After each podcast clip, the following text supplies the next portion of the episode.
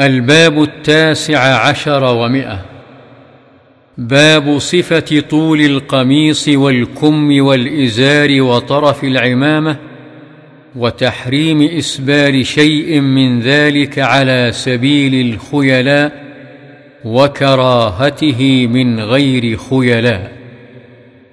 عن أسماء بنت يزيد الأنصارية رضي الله عنها قالت كان كم قميص رسول الله صلى الله عليه وسلم إلى الرسغ. رواه أبو داود والترمذي وقال حديث حسن. وسبقت الإشارة إلى أن الألباني ضعفه.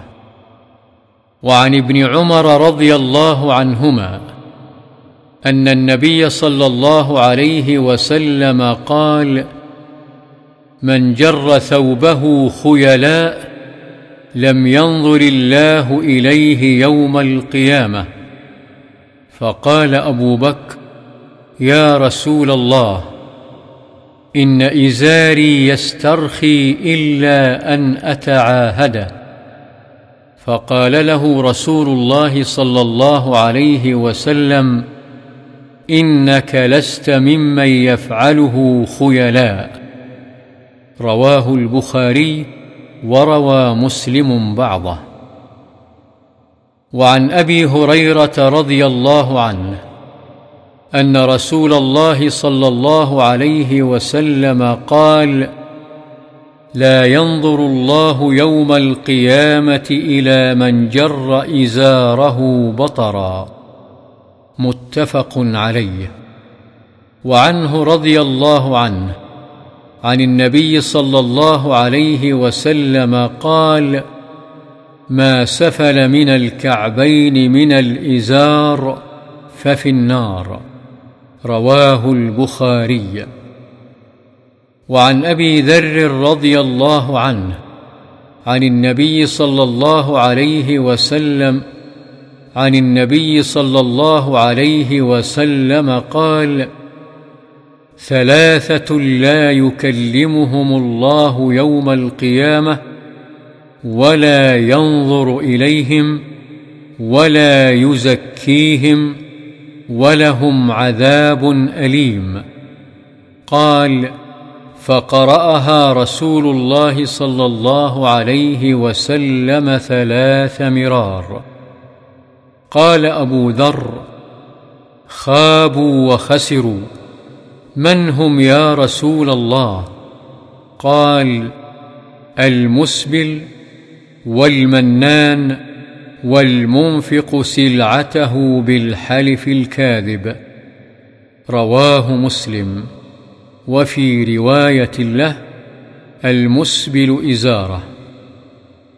وعن ابن عمر رضي الله عنهما عن النبي صلى الله عليه وسلم قال الإسبال في الإزار والقميص والعمامة. الإسبال في الإزار والقميص والعمامة.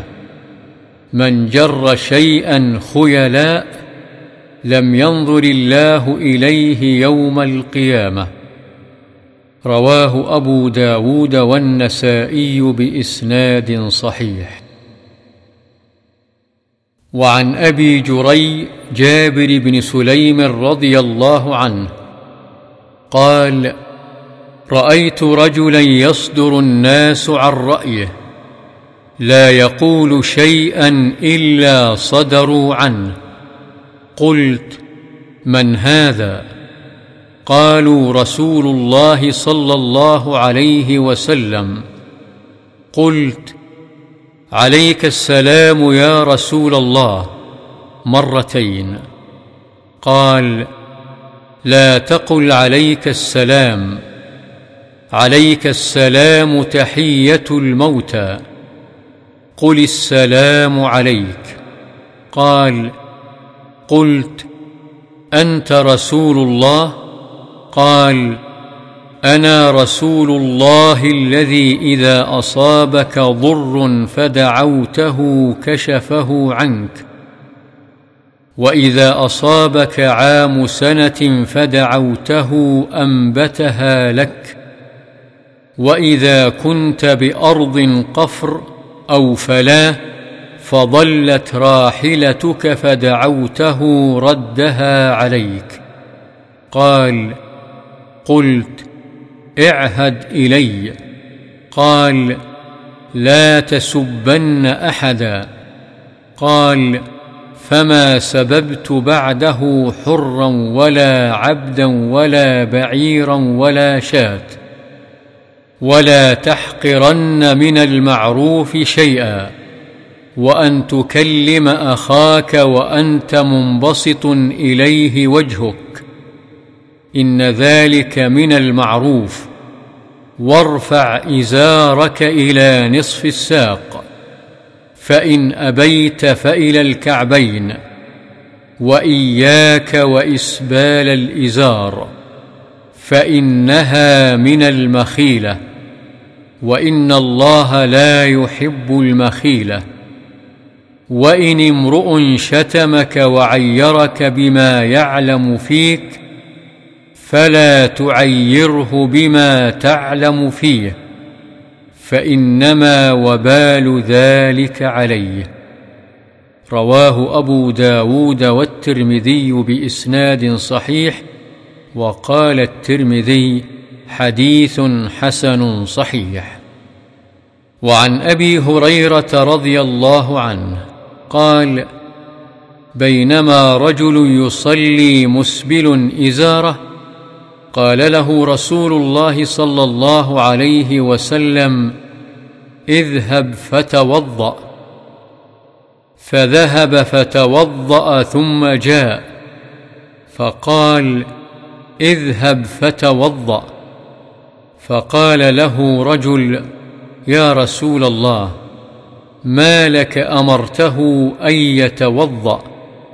ثم سكت عنه. قال إنه كان يصلي وهو مسبل إزاره. إن الله لا يقبل صلاة رجل مسبل. رواه أبو داود بإسناد على شرط مسلم. قال الألباني كذا قال. وفيه نظر ظاهر بينته في تخريج المشكاة وضعيف أبي داود. وعن قيس بن بشر التغلبي قال أخبرني أبي وكان جليسا لأبي الدرداء. قال كان بدمشق رجل من أصحاب النبي صلى الله عليه وسلم يقال له سهل بن الحنظلية. وكان رجلا متوحدا قلما يجالس الناس. إنما هو صلاة فإذا فرغ فإنما هو تسبيح وتكبير حتى يأتي أهله. فمر بنا ونحن عند أبي الدرداء فقال له أبو الدرداء كلمة تنفعنا ولا تضره. قال بعث رسول الله صلى الله عليه وسلم سرية. فقدمت.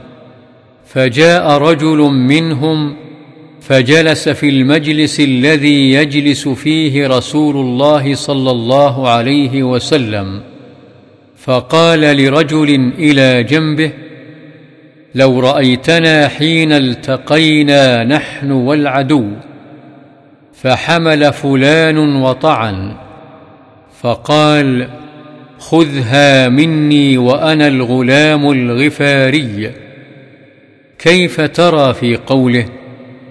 قال ما أراه إلا قد بطل أجره. فسمع بذلك آخر فقال ما أرى بذلك بأسا. فتنازعا.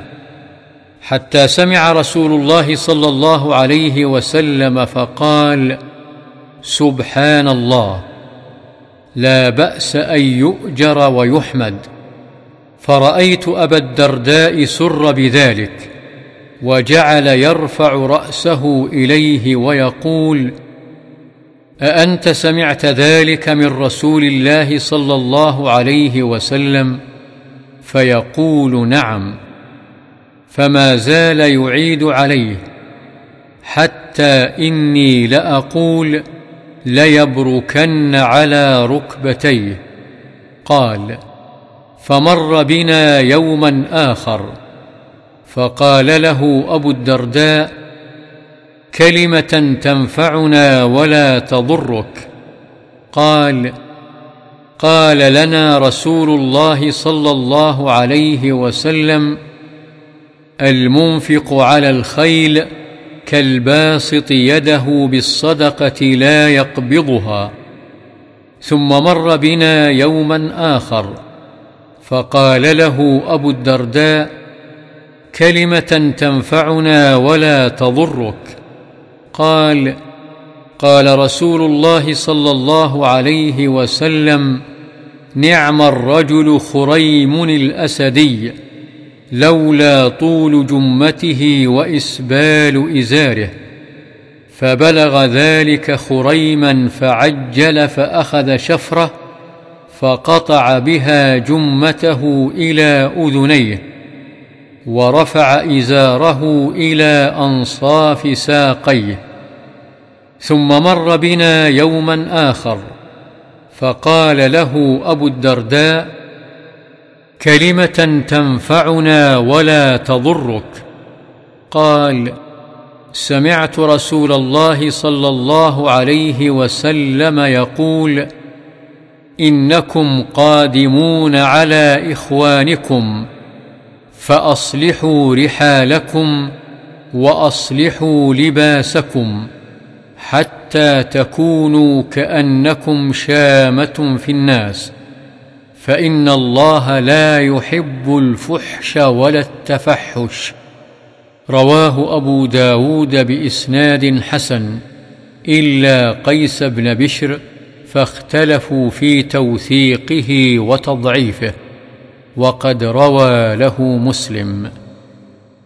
وعن أبي سعيد الخدري رضي الله عنه قال قال رسول الله صلى الله عليه وسلم إزرة المسلم إلى نصف الساق ولا حرج أو لا جناح فيما بينه ولا حرج أو لا جناح فيما بينه وبين الكعبين فما كان أسفل من الكعبين فهو في النار. ومن جر إزاره بطرا لم ينظر الله إليه. رواه أبو داود بإسناد صحيح. وعن ابن عمر رضي الله عنهما قال مررت على رسول الله صلى الله عليه وسلم وفي إزار استرخاء فقال يا عبد الله ارفع إزارك. فرفعته ثم قال زد. فزدت. فما زلت أتحراها بعد. فقال بعض القوم إلى أين؟ فقال إلى أنصاف الساقين. رواه مسلم. وعنه رضي الله عنه قال قال رسول الله صلى الله عليه وسلم من جر ثوبه خيلاء لم ينظر الله إليه يوم القيامة. فقالت أم سلمة فكيف تصنع النساء بذيولهن؟ قال يرخين شبرا. قالت إذا تنكشف أقدامهن. قال فيرخينه ذراعا لا يزدن. رواه أبو داود والترمذي وقال حديث حسن صحيح.